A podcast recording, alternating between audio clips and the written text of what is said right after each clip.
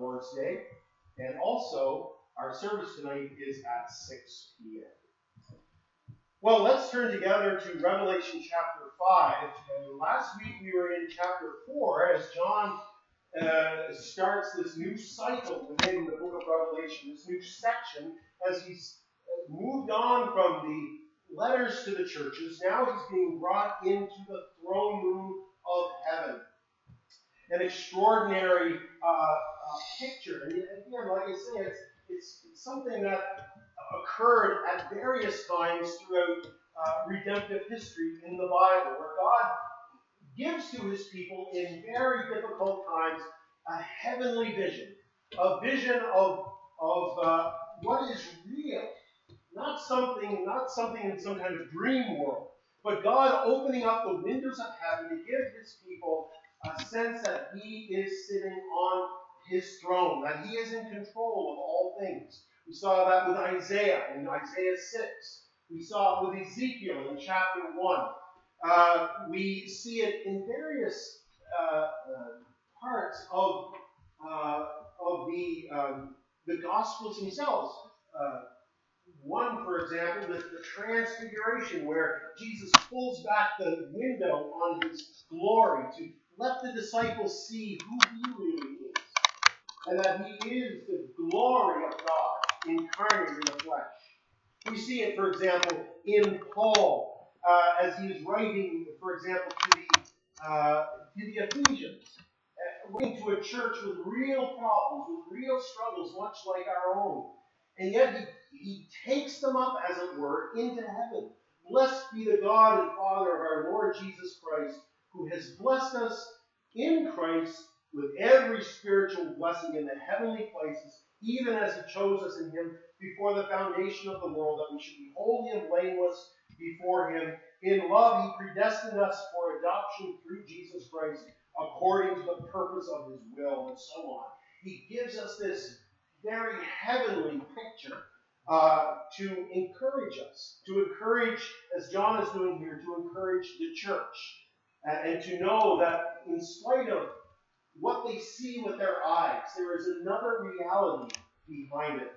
We come to chapter 5, and uh, we get a, a, a, a, further unveiling, a further opening up of God's glory and God's purposes uh, for mankind we want to look at this chapter in two sections. I think last week I, I fell into the trap of biting off more than I could chew, and uh, and uh, but I hopefully I've learned my lesson, and uh, probably haven't, but uh, I'll probably do the same thing next week.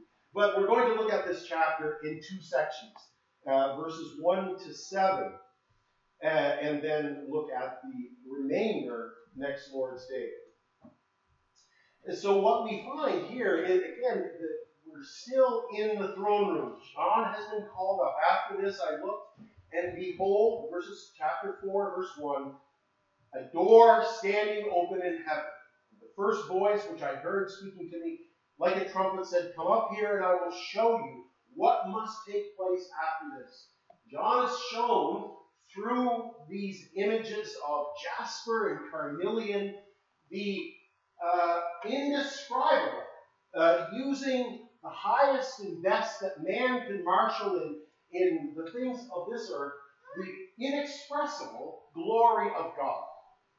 And John so uses those words, looking as it were, or as if it were like this, and using words to suggest that though I am describing something, I can't really get to the bottom of it. I can't fully express uh, describe to you what I am seeing. And that's really the essence of that chapter. It's and, and as I said last week, commentators will differ on, on the, the finer points of the chapter, but all are agreed that it is describing God's glory and God's sovereignty. And that's really what uh, must hit home to us. So John is taken again to show, he's showing something very specific here in the first verse. Then I saw in the right hand of him who was seated on the throne, this is the first verse, him who was seated on the throne. There we saw it was the Lord God, a scroll written within and on the back, sealed with seven seals. Now, again, I think it's important for us to remind ourselves that John is seeing a real vision. He's having a real vision here. And he is seeing real things. This is actually historically happening. John is seeing a vision.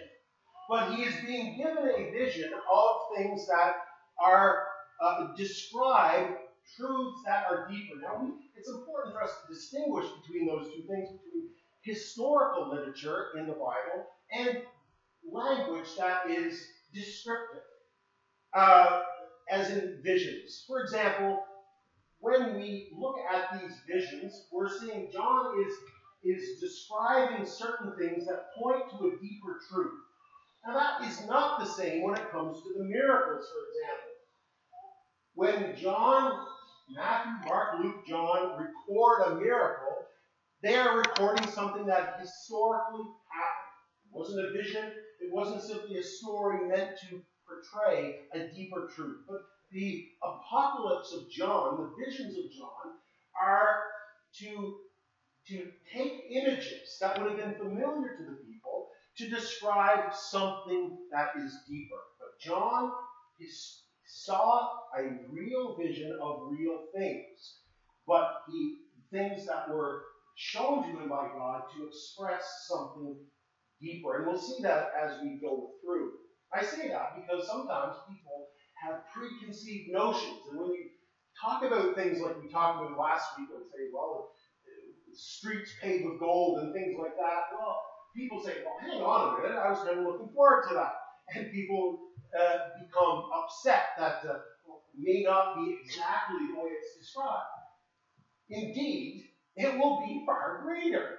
That's the point. And the point is not, oh, well, it's not going to be. The point is, it, it exceeds human expression. Anything we see here is, is couched in limited human language. That's the thing. And what John is getting at is that what awaits us and what is true now, uh, it's a danger for us to simply project this into the future, but to say the things that are now revealed to us, as Paul says in, in, in, in 2 Corinthians, that are, or 1 Corinthians, that are now revealed to us, are the things that are unfolding here. So John is speaking about a reality that is true, not a hundred years from now or a thousand years from now, but is what is happening in heaven right now. And so, when it comes to this scroll, we again are to imagine information, the plans, the will of God encapsulated in what John describes here as a scroll. He's using an image, a picture, much like C.S. Lewis in describing Aslan, uh, describing Jesus, the picture of the person of Jesus, as a lion in the Chronicles of Narnia. He's not wanting to, to imagine that Jesus is an actual lion, or as we will see, that he is a, physically a lamb, but that he uses these images to convey something far more uh, wonderful. And so he takes in this right hand of him seated on the throne a scroll written within and on the back, sealed with seven seals. What is this scroll? What is this uh, book that we might describe in modern language that is in the right hand of God? As we will go on to see throughout the book of Revelation, it is the will and the desires of God for his creation. It is all the things that will happen in history down through the ages. And it is complete. It is total. And it is certain. And it is written, John says, on both sides. Maybe you've gotten cards like that from people. I, am sometimes like that, where you think you're writing a card to someone, you think you've got enough uh, room, and then you find yourself getting writing the small little bits and you're basically falling off the side of the card, hoping and praying that they know what you were getting at by the context of what you had just written. It, it, you fill it out, in other words. And some people are just like, you know, dear so and so happy birthday. Stick it in the card and away it goes. We're all different that way, aren't we? But here God is uh, showing John this scroll that is written on both sides. In other words, it is complete. There is nothing wanting in the plan and purposes of God. It's all of human history. And I do not believe that it's simply the human history from the time of Jesus to the end. But it's all of human history. It's taken up here in a vision that, that even which was before Jesus came. That Jesus, that God the Father, working through this mediator, is now unveiling and unfolding the, the events of human history. It is sealed with seven seals. In other words, the, the number seven describes that it is completely sealed. That is cut off from prying eyes. And so the sealing uh, shows that not only is it cut off from prying eyes, but that it is a matter of great importance. And that it can only be accessed and opened by someone for whom it has been designated. That's true of a letter that's been sealed, a registered letter. Can only be opened by the one who receives it. And so, what we find here with this book, written within and on the back, describing the totality of God's will for this world and for your life. Because the will for the world is made out of people, of individual lives, men and women, boys and girls like you and I. That it is complete, that it is perfect, and that it is under the sovereign will and control of God. That's why we saw uh, in uh, Ephesians chapter 1, Paul describes the same thing. It's as if John and Paul are writing from the same perspective, but in different ways. Uh, Paul, in a kind of a throne room, is describing the purpose of God's will. In him we have had redemption through his blood, the forgiveness of sin, according to the riches of his grace, which he lavished upon us in all wisdom and insight, making known to us the mystery of his will according to his purpose, which he set forth in Christ as a plan for the fullness of time to unite all things. There's that written on both sides. All things. In heaven and on earth. So you see why it's written on both sides it includes the totality of God's will, not just for you as an individual, not just for my soul, but for my body. Body and soul. That's what Jesus is coming for. And so we will witness a general resurrection of the dead. We will find a new heavens and a new earth. All creation, as Paul says, is groaning and travailing, waiting for the appearing of the adoption of sons, waiting for the sons of God to come. It's his will for the heavens and the stars and the galaxies. As far as the curse is found, that's what he has come to remove. That's what he's come to deal with. It's all encompassing. And that's what's found in this book. That's why it's so important. And that's what John is being given a window into seeing here. What will become of the purposes and the plans in this book. Very curious as John looks at it.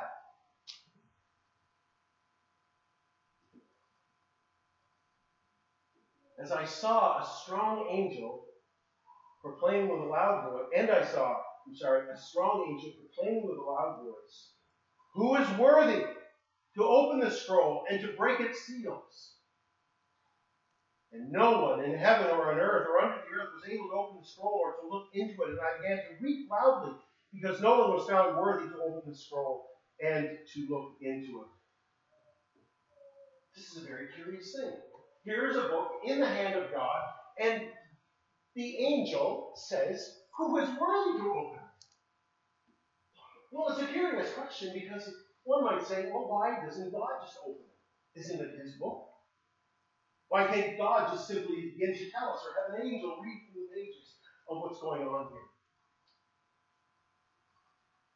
What, what Revelation is pointing us to here is the necessity of someone to stand between God and ourselves.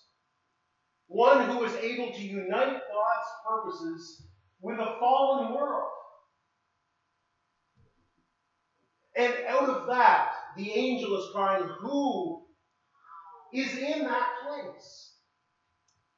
Who will, in this fallen world, this world of sin and evil and brokenness, in this world where the wrath of God, as Paul says in Romans 1, is being poured out against all unrighteousness, who is worthy? He doesn't say, curiously enough, who is able to open Who is worthy to open One person has described it this way. If God were to open on his own with no mediator or protector the scroll that pours out wrath, no one would be able to escape the punishment that will be poured out. Someone must come unto this dramatic heavenly scene to demonstrate the justice of God against evil. In other words, someone must appear to say, it's okay now. We can unleash these things, unleash the will of God, unleash the purposes of God in a way that is consistent with God's original design for creation. To create a universe the way He wanted, to create man in His own image, and for that to continue on. Someone must come, they say, unto this dramatic heavenly scene to demonstrate the justice of God against evil, as well as the, the uh, sacrifice of God to accomplish salvation. So in this heavenly drama, the search is on for someone who is worthy to open the scroll. Someone who is pure and powerful and perfect. Someone who can be a mediator between a holy God and a sinful people. That is the key. The mediator. Who will go be, before us? Who will stand before us, before God? And who will come from God to, to come down to where we are. This is what the angel is crying out. Who is worthy to do it? And no one in heaven or on earth or under the earth was able to open the scroll or to look into it. And I began to weep loudly because no one was found worthy to open the scroll or to look into it. What is John faced with here? He is faced with the absolute bankruptcy of the human race, including his own. No one was found worthy. No angel, no human being, no world leader, no religious leader was found worthy to take such a sacred document as the purposes and plans for God for the world and begin to be in the place to begin to unleash them and unfold them. And to say, now we can, because this work has been done. I have laid the groundwork, I have fulfilled the purposes, so that now these scrolls, I can go and take that scroll and say, thank you. And I can begin to open it up with my holy hands, according to my finished work, according to who I am. That's the idea here. John knows that there is no one else, no religious leader, even the best that the Bible can throw up at us Moses, Abraham, David, Peter, Paul, whoever it is, they're all sinners. And they make much of their sin on the pages of sacred scripture. There's none worthy. David says it. Paul says it. They all say it. The angel says it. John knows it. He is the disciple whom Jesus loved. He enjoys a certain proximity to Jesus, doesn't he? A certain intimacy with Jesus. But John is just, he's not looking at himself. He's weeping. He's broken hearted because there is no one worthy. And he weeps over this fact. What will become of the purposes of God? What will become of the human race? What will become of God's people? Where will it all end? Will it all end in evil and judgment and brokenness? That's why John weeps. He's weeping over these things. And uh, friends, we need to stop there and think for a second. You've often heard it said that in this world there are two kinds of people. they'll say you know, there's those who like country music and those who don't like country music. Whatever. Those who like opera and those who don't like opera. There are two kinds of people in this world that the Bible describes. Those who will weep and those who will not.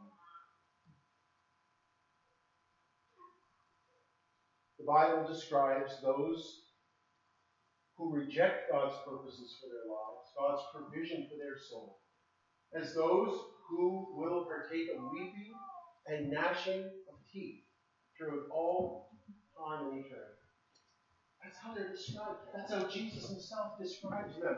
There will be weeping and gnashing of teeth. Because just as John does not see here, it's not revealed immediately unto him the remedy or the mediator, who it is that is going to take that book so it is with all who reject the purposes of God in Christ for their lives. Maybe that's you this morning. Maybe that's some of you here today who, week after week, month after month, year after year, have been rejecting the purposes, the plans of God for your heart and soul, your life, the provision that He has made. And friends, what the Bible describes in John weeping here so in, such anguish is the destiny and the lot of all who would reject God's purposes for their lives. The opposite, of course, is true, as we'll see next week with the, the, the, the joy and the, uh, uh, the worship that breaks, breaks out of those who have embraced the provisions of God for their soul and for this world. We need to soberly let that set upon our minds and think about that. Think about John's weeping. Think about his tears. Think about his brokenheartedness. That is a reflection of the sorrow and misery of this world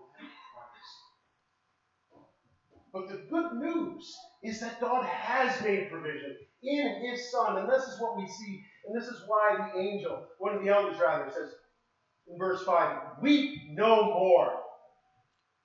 How's that for a command? Stop weeping.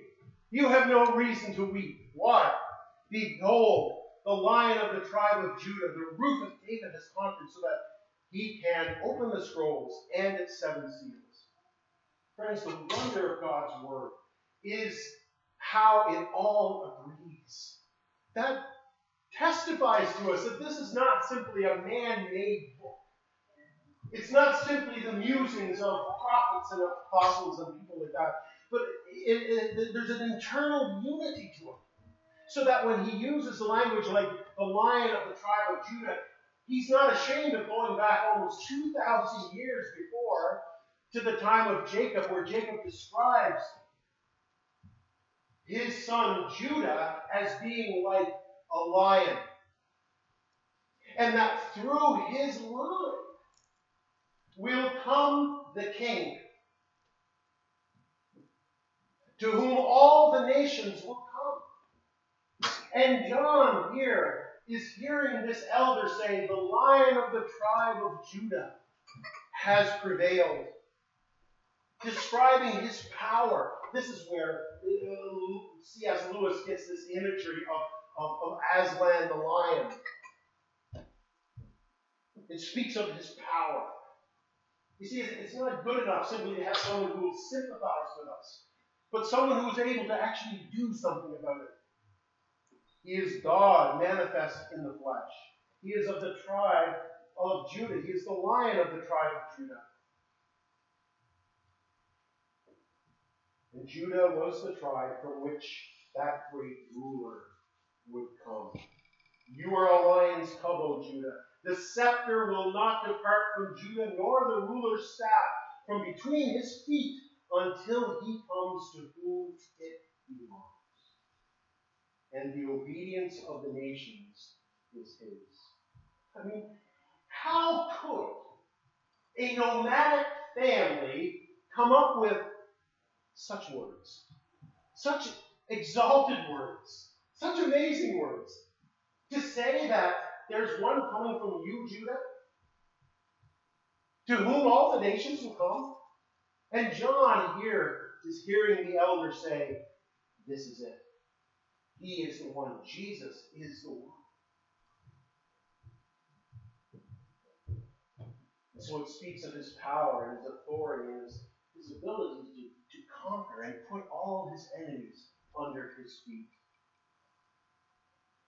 But then another strange thing happens.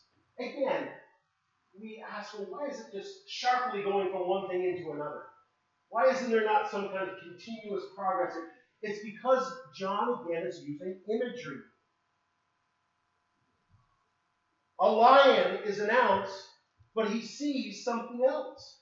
And between the throne and the four living creatures, and among the elders, I saw a lamb as though it had been slain with seven horns and with seven eyes, which are the seven spirits of God sent out into all the earth.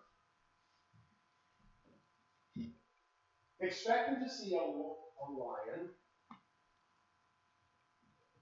you know, you're, you would be pumped up to see that, wouldn't you? Behold, the lion of the tribe of Judah has prevailed. You thinking, oh, I, I, I can relate to. I get into that. There's where power is. There's where victory is. And as he turns, he says, There was the throne. There were the 24 elders. In the midst of that was a lamb looking like it had been just hacked to pieces with blood all over its head. we might ask, what a strange thing. What a strange thing to see, to be encouraged by. What a strange thing for those in the, this heavenly throne room to direct my attention to, rather than seeing this lion. I see a lamb. This is John's favorite way of describing Jesus in the book of Revelation. He uses it some 28 times. He sees a lamb, looking as if it had been slain and conquered. But it wasn't conquered, it was standing. It was standing upright.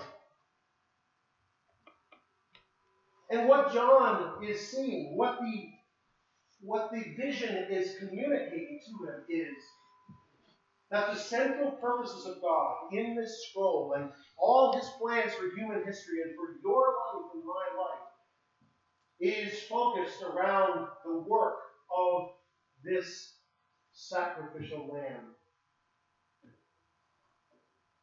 In other words, God is saying that only on the basis of what Jesus did on that cross can any of his purposes take place. Any of his desires for the human race, bringing creation to its ultimate fulfillment and purpose in order for God to show his kindness and goodness to a rebellious people like ourselves. God can't just snap his fingers and have it done with that. God cannot deny himself. Sweep everything under the rug and say, well, let's let bygones be bygones. Do a few good works and I'll be good. That's how many people think of it. And that's why the Bible goes to such lengths as to hammer home the centrality of the cross. And why we this morning must come to realize this. We must come to know this and, and, and embrace it without a shadow of a doubt. Because what the Bible is saying here is that our eternal life hangs on what John is seeing. That your sin, and we are, we are moral creatures. We live in a moral universe. We have consciences. And we know, even at a human level, that we have sinned, we have wronged, we have done other people wrong, we've said and thought things and thought things that are wrong. Where do we go with that? What do we do with that? God knows, and He, he knew then that your sin was of such a nature that He had to send His own Son. The one who is worshipped in the midst of the throne. It is He who had to come and become one of us, one of the human race. Can you imagine the maker of heaven and earth humbling himself to be like a little lamb? Again, please don't think of Jesus with wool and four hooves and things like that. But the spirit of the lamb was in Jesus, the humility, the fact that he could be taken and people could do whatever they wanted with him, just like you can a lamb.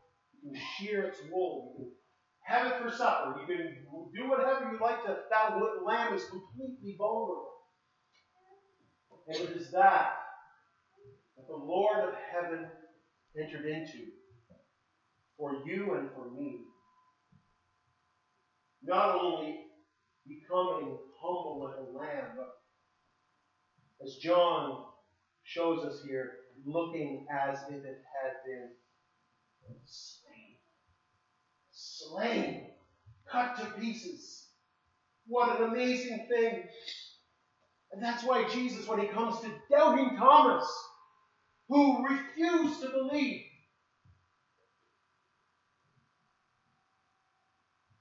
Jesus says, Reach forth your hand and put your fingers into the nail prints, and put your hand into my side, and be not faithless, but believing.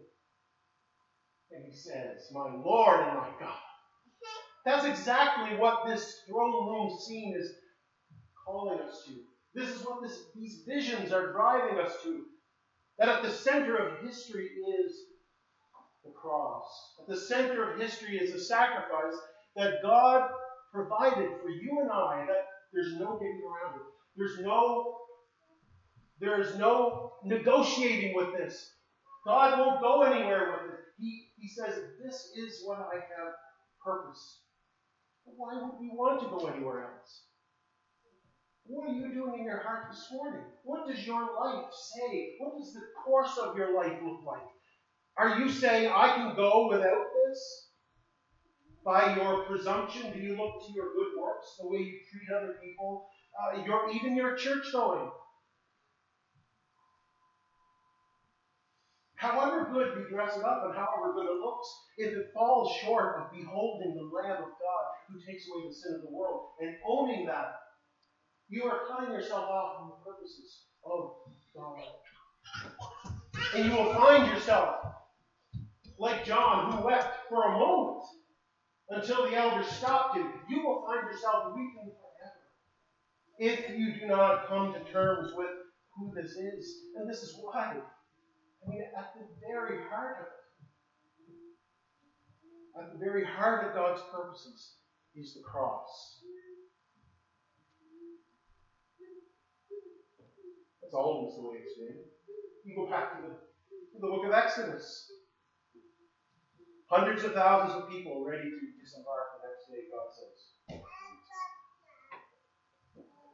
Unless I see blood, no one's going to Unless I see blood over that doorpost, the firstborn of every house will be destroyed. Egyptian or Israelite, whoever, unless I see the blood. It was there. It was there way back then. In other words, the, the blood was the key to unfolding purposes of God for humanity, for certainly for his people there, but even here in the book of Revelation, John is drawing our attention to Jesus as the Lamb of God who takes away the sin of the world. And that's what we are called to do then here this morning. Only on the basis of Jesus' death can that those purposes go forward. That's why the angel says, Who is worthy? Who has done what is needed to be done? Who has satisfied God's righteous demands? Who has made a way for God to be reconciled unto this, this people and unto his own world? Who has done it? Who is worthy to take such a book and begin to open up and to unfold these purposes? There's only one. There's only has been one and only will be one. And there's only one for you this morning, and it's not you, and it's not the Pope, and it's not Billy Graham, and it's not any other religious leader. It's Jesus alone. This is what the Bible is singularly drawing our attention to. But he has done it. The heavenly hosts don't make any bones about this isn't inclusive. They don't say, well, why isn't there another way? Isn't God being a little narrow? No, they, they, they, they just fall down and worship. They just, they're just amazed that God would love humanity in such a way as this. And they dare not entertain any other notions, any other ways. And neither can we, friends. Please ask God to search your heart this morning to say, Lord, am I on a different path here today? Am I looking for another way other than the Lamb in the midst of the throne? The Lamb who, who was slain for me. Oh, he was slain. He doesn't take away that word?